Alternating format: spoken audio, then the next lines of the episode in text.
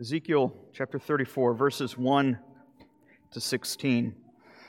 As we read this, I'd like us to consider and ask what does a faithful shepherding ministry look like? What does faithful pastoral care look like? This is the very thing that the Lord confronts the people of Israel with. Ezekiel 34, beginning in verse 1. The word of the Lord came to me, saying, Son of man, prophesy against the shepherds of Israel. Prophesy and say to them, even to the shepherds, Thus says the Lord God Ah, shepherds of Israel who have been feeding yourselves. Should not shepherds feed the sheep? You eat the fat, you clothe yourselves with wool, you slaughter the fat ones, but you do not feed the sheep. The weak you have not strengthened, the sick you have not healed, the injured you have not bound up, the strayed you have not brought back, the lost you have not sought, and with force and harshness you have ruled them. And so the sheep were scattered because there was no shepherd, and they became food for all the wild beasts. My sheep were scattered, my sheep. They wandered over all the mountains and on every high hill. My sheep were scattered over all the face of the earth, with none to search or seek for them. Therefore, you shepherds, hear the word of the Lord.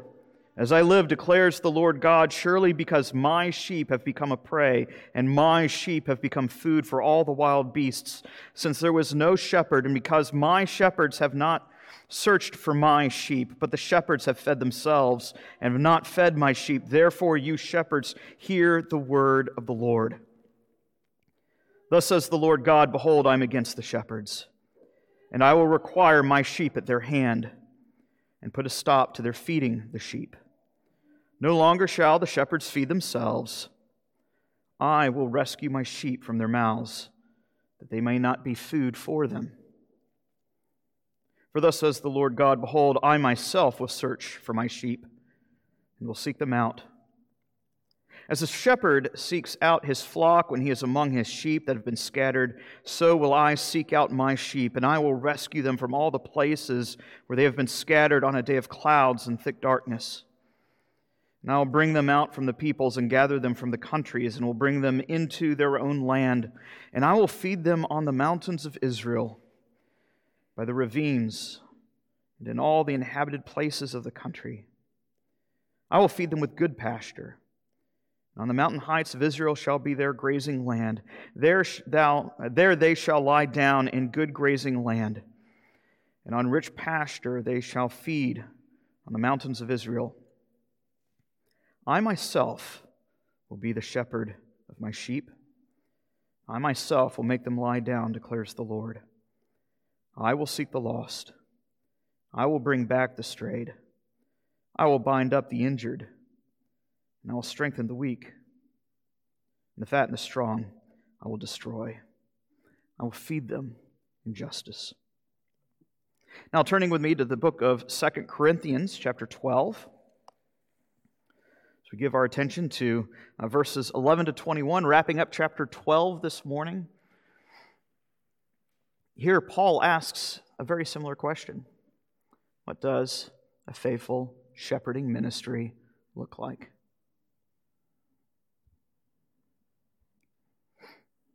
2 Corinthians chapter 12, beginning in verse 11, reading through the end of the chapter.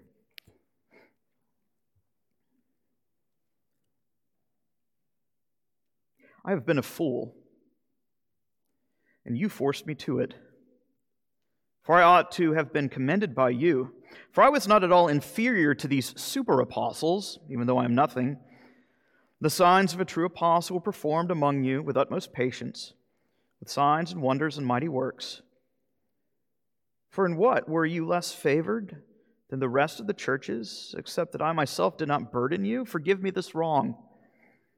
Here for the third time I am ready to come to you, and I will not be a burden, for I will seek not what is yours, but you. For children are not obligated to save up for their parents, but parents for their children. I will most gladly spend and be spent for your souls. If I love you more, am I to be loved less? But granting that I myself did not burden you, I was crafty, you say, and I got the better of you by deceit. Did I take advantage of you through any of those whom I sent to you? I urged Titus to go and sent the brother with him. Did Titus take advantage of you? Did we not act in the same spirit? Did we not take the same steps? Have you been thinking all along that we've been defending ourselves to you? It is in the sight of God that we have been speaking in Christ, and all for your upbuilding, beloved. For I fear that perhaps when I come, I may find you not as I wish, that you may find me not as you wish. Perhaps there may still be quarreling, jealousy, anger, hostility, slander, gossip, conceit, and disorder. I fear that when I come again, my God may humble me before you, and I may have to mourn over many of those who sinned earlier and have not repented of the impurity, the sexual immorality, and sensuality that they have practiced. This is God's holy word. Let us pray and ask that He illuminates our minds to understand what His word clearly says. Our gracious God and Father, we do thank you that you have given us Christ to be the good shepherd of the sheep. And as Paul seeks to emulate faithful shepherding, we ask that we would lend our ears to consider the things that are required of ministers and elders, the things that are required of its members that we might honor you in all that we do and make our way safely uh, to Canaan's shore. We ask these things in Christ's name. Amen. I am not a parent, but I think nearly every conversation I've had with a parent, at least of a teenager, has told me that they've had a conversation with their children that goes something like this. At some point in the midst of a heated argument, the parent begins to say in loud tones, I have put food on your plate, clothes on your back, and a roof over your head. What is it that drives a parent to say such things? It's when a child has failed to see their parent's love for him. Here, the parent is forced to point to a lifetime's worth of unspoken tokens of their love for their own children in the face of such ingratitude and rebellion. Here we find children who are blind to the good gifts that they receive every day, to the point where the parent has to point out the very things that they don't want to point out. They just want to do it in caring for their children. What we see is this is Paul's relationship with Corinth. Here's a church that is acting like distrusting, know it all teenagers. So, as Paul closes his defense, he addresses no longer the false teachers as he has in these previous chapters, but now he addresses Corinth itself. In doing so, he characterizes the contours of a true and faithful apostolic and pastoral ministry. I'd like us to consider this passage in three distinct sections. First, we'll consider the matter of apostolic signs in verses 11 to 13. Secondly, apostolic burdens in verses 14 to 18. And finally, apostolic fears in verses 19 to 21. So those apostolic signs, those burdens, and fears. Paul confesses here, saying, I've played the fool. I have been the fool. I think this is now the third week where we've looked at a passage where Paul keeps referring to himself as the fool. If you recall, Paul has decided to put on the dunce's cap and play the role of the court jester. Here's Corinth, a church that has become enamored with boasting, following celebrity superstar preachers who boast in their own uh, ecstatic experiences and special giftings. And Paul says, well, if you want to boast in your own things, let's, let's put on the dunce's cap. Let us take that to its logical conclusion. Let me show you how foolish boasting in anything but the cross truly is. And here Paul says, look, everything that we've seen in chapters 11 and 12, he says, look, you have driven me to speak like a madman. You should have been my letter of recommendation. Remember what he talks about in chapter 3 that you, you are the letter written by the Spirit, not with ink, but with uh, but, but, but, by the Spirit, riding on human hearts, showing the changed lives that you've already evidenced, that is proof of the Spirit's work among you. And yet now you're looking for something bigger, you're looking for something better, you're looking for something flashier. And now it's as if Paul is having to present his own um, uh, uh, resume to the congregation that he planted and has pastored. And so, for this whole letter, Paul, it appears, has been defending his ministry, and in some ways he has. Highlighting his own love towards them in the face of such mistrust and false accusation. You can hear the exasperation in his voice at this point, can't you? What else do I have to do to prove myself? I've borne the marks and the signs of a true apostle. Those mighty works, this is, this is Exodus language. This is the language of redemption. If you recall, the office of apostle was a, a, a um, positional office, it was, it was temporary, it's a transitional office. Uh, that, that Christ himself had appointed a particular set of men who were eyewitnesses to his ministry, his death, and his resurrection. And he appointed them and, and bestowed upon them special giftings of the Spirit to authenticate the message that they were delivering. And Paul says, I have done that faithfully as an apostle of the Lord Jesus Christ. This is the proof of my divine commission. Have performed these mighty works with great endurance and suffering, both externally and internally all the persecutions, the afflictions, the hardships, the calamities, all those daily anxieties that weigh upon them concerning all the churches as to whether or not they are going to survive another day in the midst, and amidst the threat of government oppression and persecution, and in the face of schism and heresy. And now Paul has that added burden that even the church itself looks at him with suspicion. Paul's having to tell them that I've not come to you to play the ruse. The ministry that I bring to you is a ministry of simplicity and sincerity.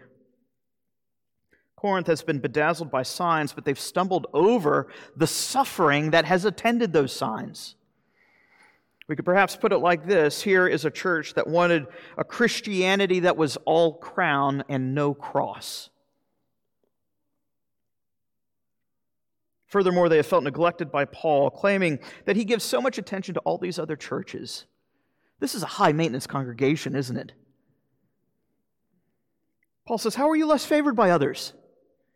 You remember in chapter 2, he speaks of that golden mission opportunity that he, he had in Troas, and he abandons that mission outpost. Why? Because he hears of the trouble that's taking place in Corinth. Corinth is top priority in Paul's own heart and mind. In chapters 8 and 9, even as Paul is taking a collection, uh, that diaconal collection for the poor in Jerusalem, he refuses to accept any type of stipend from the church of Corinth to support him, to put food on his plate as he works and, and ministers as a minister of the gospel. He refuses money from them. Even though he's receiving money from others, he talks about, uh, using hyperbole, I have robbed and plundered other churches, these much poorer churches who are not able to give nearly as much as Corinth could have given. Paul says, I've accepted money from them, but I'm not accepting money from you. Why? Because you're claiming that I am a snake oil salesman. I'm out lining. Uh, the, the, the, accusation is that Paul is out trying to line his pockets. He's trying to get into Corinth's wallet.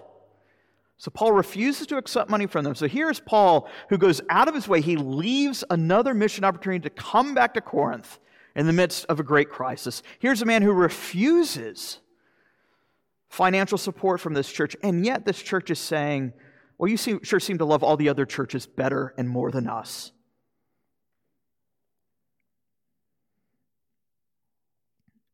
Paul has had quite a rough go with Corinth. Nothing he does seems to be right. Here are false teachers, what he calls the super apostles. Elsewhere in this letter, he calls them pseudo apostles. These are false teachers who have seduced the church, given them a skewed perspective on the faith. This is a congregation that has now come to think that visionary experiences and that triumphalistic swagger marks the normal Christian life rather than the cross of Christ. Here it's as if Paul is saying towards the end of his letter, What, what more can I say to you than I've already said? And so, as Paul closes his defense, he begins to speak of his preparations to visit them, in essence, saying, We're going to have to talk about this more in person. You see here in verses 14 to 18, he speaks of the burdens that continue to plague him. He speaks of this third visit that he is making to them. And if you recall, when you read Acts chapter 18, that was Paul's first visit to Corinth. That's when he planted the church. It's when he spent 18 months there in Corinth, planting a church, preaching to them day in and day out, and establishing a foothold to the Gentiles. Remember, this is the first Gentile congregation in the history of the church. This is where the mission to the Gentiles begins. In one sense, the mission to the Gentiles stands or falls with the success or failure of the church in Corinth. Second time Paul had visited was when he had to make that painful visit, if you recall in chapter 2, where he had to confront them on some very gross sins of which they refused to repented of. And now he is saying that he is coming a third time. And he's afraid that unless they clean up their act, unless they learn their lesson, this time will not be pretty either. Again, throughout this letter, Paul addresses the whispers and the accusations that he was some form of charlatan. As He's treated much like a, a, Uh, one of those TV evangelist scam artists today, as if he had come to line his pockets by preying off of them and siphoning their funds. Paul says, You've accused me of swindling. Remember, if you remember in chapter 4, he says, Look, we're, we're, we have not dealt with the Word of God in underhanded ways. That's the very issue that he's addressing. He says, You've accused me of swindling you, but I'm refusing to accept your money. How am I swindling you? And then when he refuses their money, it turns out they're offended by that as well. Kind of danged if you do, danged if you don't. If he takes their money, he's greedy. If he refuses their money, he's snooty. Paul just cannot win with this crowd. So Paul makes it very clear what his policy has been and what his policy will continue to be with this particular church. He says, I have not taken your money and I will continue to refuse money from you, so that this slanderous accusation cannot stand, so that it cannot gain traction. I'll keep making tents if I have to. If he has to keep working a full time job in retail, Paul says, then so be it. If I have to keep relying off the financial support of poor, poorer churches to make ends meet, this is what I do because you have to know this. I am not coming for your money. I am coming for you. In C.S. Lewis's book, The Four Loves, C.S. Lewis makes the distinction between lust and love in this manner. Lust wants the thing, the object. Love wants the person. Paul's pastoral concern is this that you, Corinth, need to know that you are loved. And it is not for what you have to offer, I do not want your stuff. I want you. It's not the job of a three year old to put food on the table for his parents.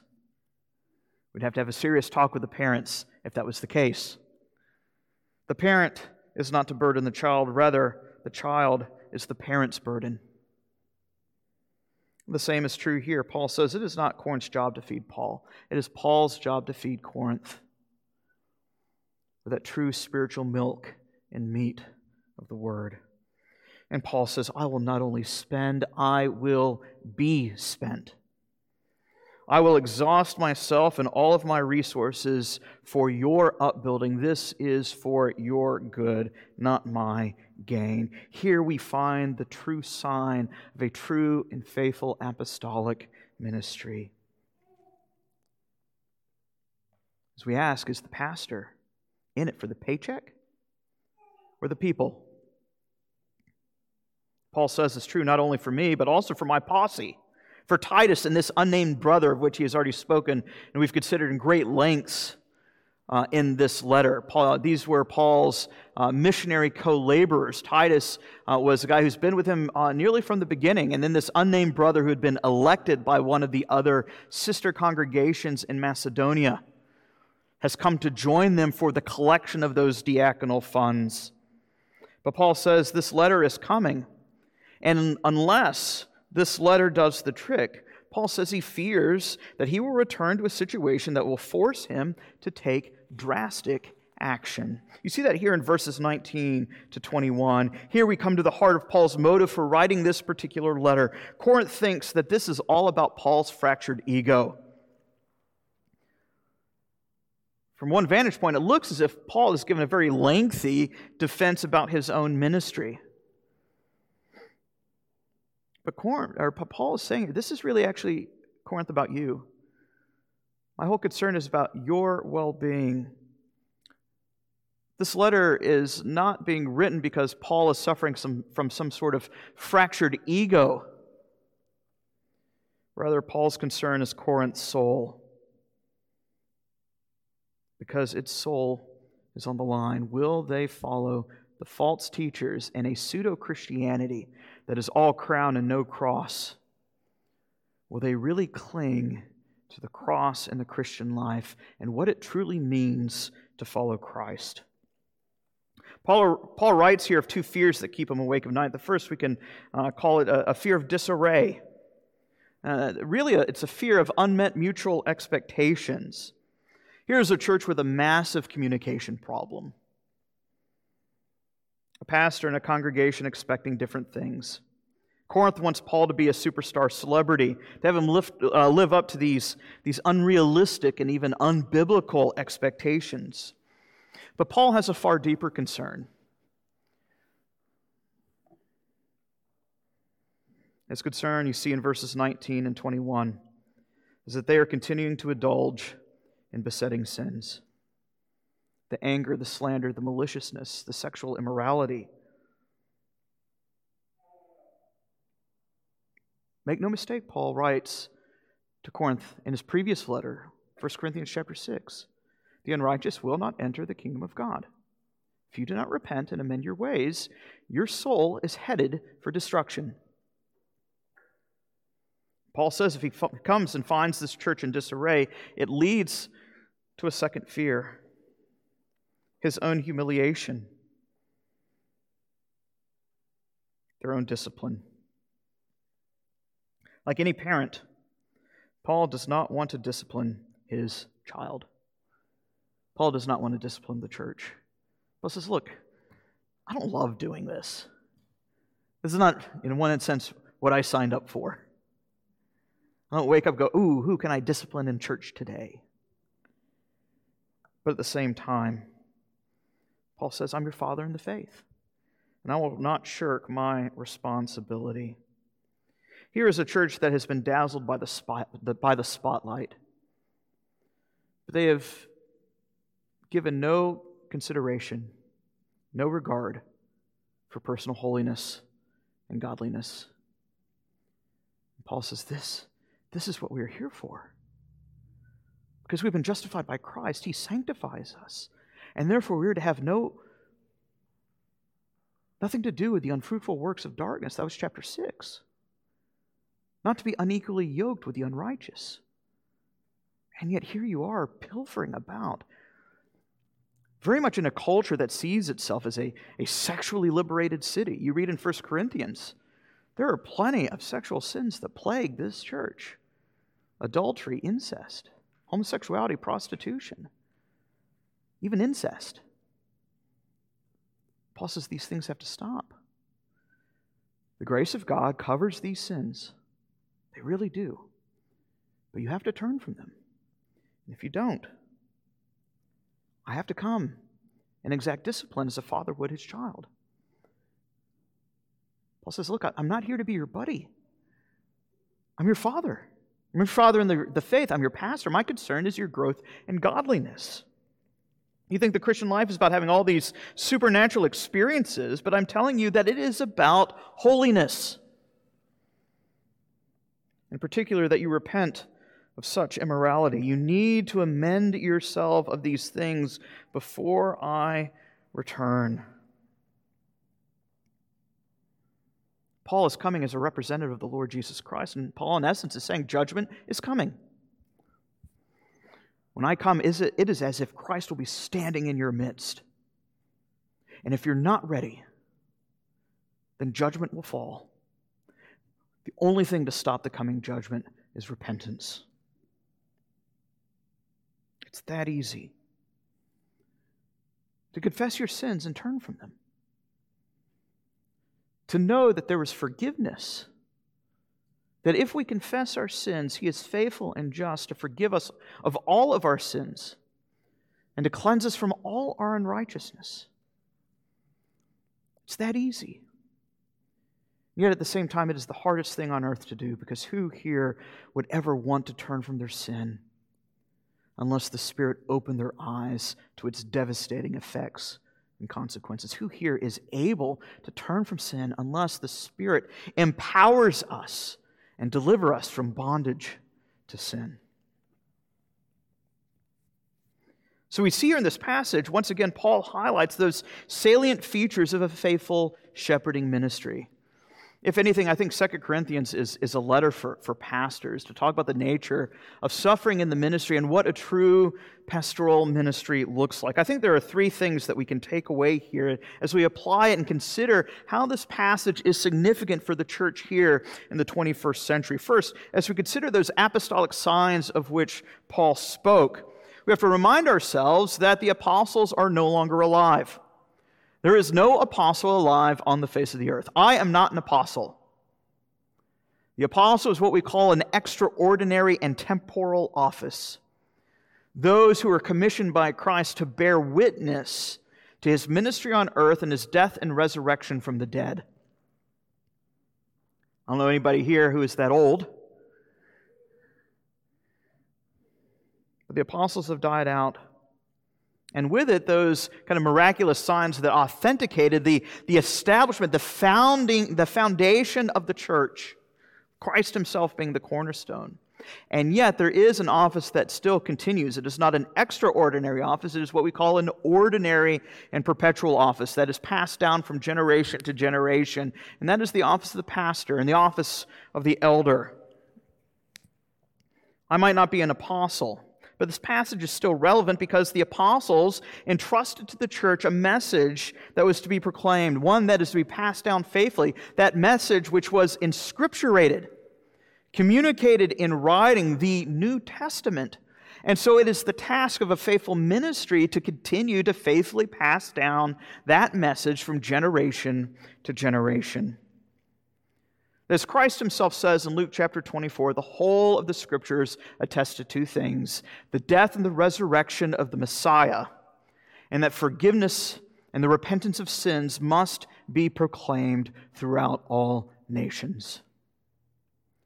Christ has died and was raised from the dead for our sins, that we might be justified. Therefore, repent and turn from your sins and know the God of grace that is the first sign of a truly apostolic ministry. This is why we confessed our faith earlier in the service.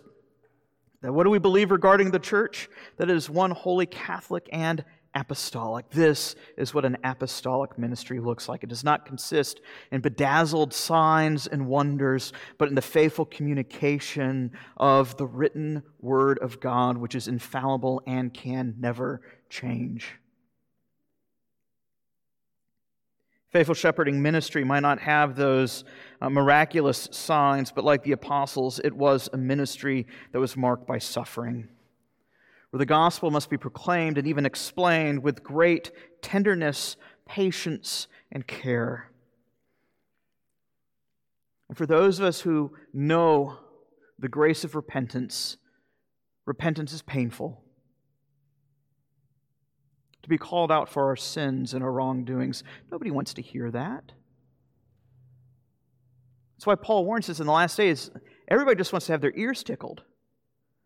But that's not what a faithful apostolic office or ministry, a faithful shepherding ministry should do and be. It is to preach repentance of sin and the knowledge that there is pardon that comes through faith in Christ. This is a great burden. This leads, I think, to the second significant feature that we see here in this passage. The nature of the ministry is a burden, that the pastor and the elders have a deep and abiding concern that the sheep are not seduced by false teaching. The Bible tells us that we are pilgrims in the wilderness making our way to a final destination. This earth is not our home. This is a stop along the way. We cannot let ourselves be seduced by men who want to offer a Christianity without the cross, by those who want to claim that we can have it all now, as if that this world is the best that there is ever to be offered. The message of the gospel is that there's so much more because there is a heaven that awaits. There's the resurrection of the dead that is still to come, but now is the era of suffering and the cross. We cannot be seduced by triumphalists who have claimed to have found that magic silver bullet to be the cure all for all of our spiritual ailments. Then claiming that those that claim that all we have to do is simply name it and claim it and it will be ours or to maybe drive the point more home in our own reformed circles that all you have to do is just exercise dominion and it's yours. There's no difference. It's Christianity without a cross. The Christian life in this age is one of cross bearing, both for shepherd and sheep. And so the cross must reorient our entire outlook. The cross shapes not just the start, but the whole of the Christian life. Paul himself writes to Timothy saying this that all those who desire to live a godly life in Christ Jesus will suffer persecution. A life of humility before the throne of grace leads to the mortification of our own sin as we see our pride that continues to fester in our own hearts. In a life of godliness before watching world spells the end of all social advancement and prestige because the world hates the foolishness of the cross. It is a folly to them. So, as this relates to the church, the question we have extends both to the congregation and to our church officers. First, for the congregation, do we want flashy under shepherds? Do we want celebrity pastors and elders and deacons? Charismatic superstars? Or do you want shepherds who will feed you faithfully? Who will tell you what you need to hear, not what you want to hear? Likewise, I think this passage uh, confronts us. I think Steve Jones, it doesn't let us off the hook either. What's our motivation for caring for Christ's flock? Do we care for the flock for what they have to offer? Do we care for them for them? Notice that language here that Paul gives. I'm not after your money, I'm here for you. And so I will spend and I will be spent. Philippians, he speaks of being poured out like a drink offering. This is a calling that exhausts ourselves and all of our resources. The question we have before us is how much is Christ's flock worth? For Paul, the answer is it is invaluable. That is why I will spend and be spent. To exhaust ourselves, even to the point of exhaustion and even to the point of exasperation. Even when the sheep don't trust us, even when there exists mistrust grounded in gross misunderstanding. Final, I think, significant feature of this passage as Paul speaks of those apostolic fears. That fear that he has to come and discipline if they the congregation does not repent. It reminds us that discipline is a mark of the church. What do I mean when I say that discipline is a mark of the church? What I mean is this is that is what one of the things that distinguishes a true church from a false church. This is not the Kiwanis Club. This is not uh, simply, hey, come pay your dues, and so long as the dues are paid every year, you're still, you're still in it. That's great. A call to be a part of the body of Christ is open to all, but it comes at a cost. The cost is our very lives. And the goal is godliness and holiness. And for those who refuse to grow in holiness, to advance in that, requires discipline. Doesn't mean that church officers who are called to do it enjoy it. It is humiliating. Just like for, I think, any parent does not enjoy grounding their kids or spanking their kids. In some ways, it's, it's just as painful, if not more, for the parent than it is for the kid.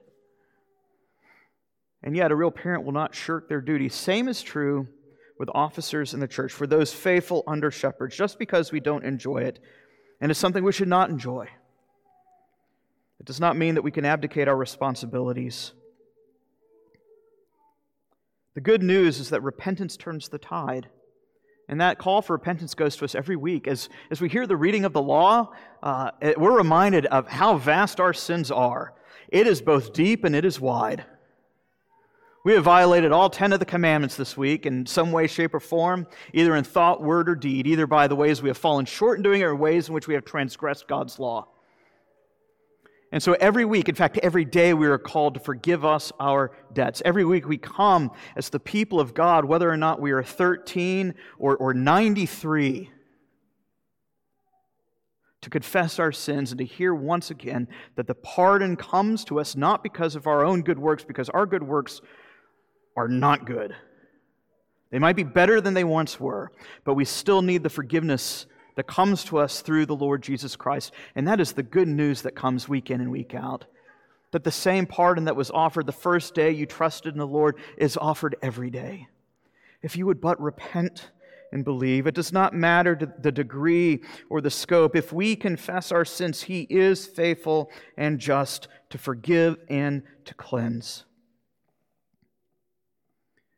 But it also comes with a sober warning of judgment that if you refuse to repent, nothing awaits but a certain expectation of fiery judgment. We don't know when the Lord will return.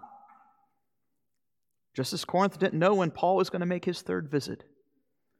The question is will we be ready when Christ comes for us, either as an individual on the day of our death or on the last day when he comes to raise us from death? So let's take care to examine ourselves in these matters as we seek to be a truly apostolic church. Let us pray. Our gracious God and Heavenly Father, we do thank you for your word. We ask that, that uh, the light of your word would shine in the deepest recesses of our hearts, that you would convict us by your Spirit of our sin and our misery, that we might turn to you and know the cleansing and healing that comes through the pardon of sin that comes and is received through faith in Christ alone. We ask these things in Christ's name. Amen.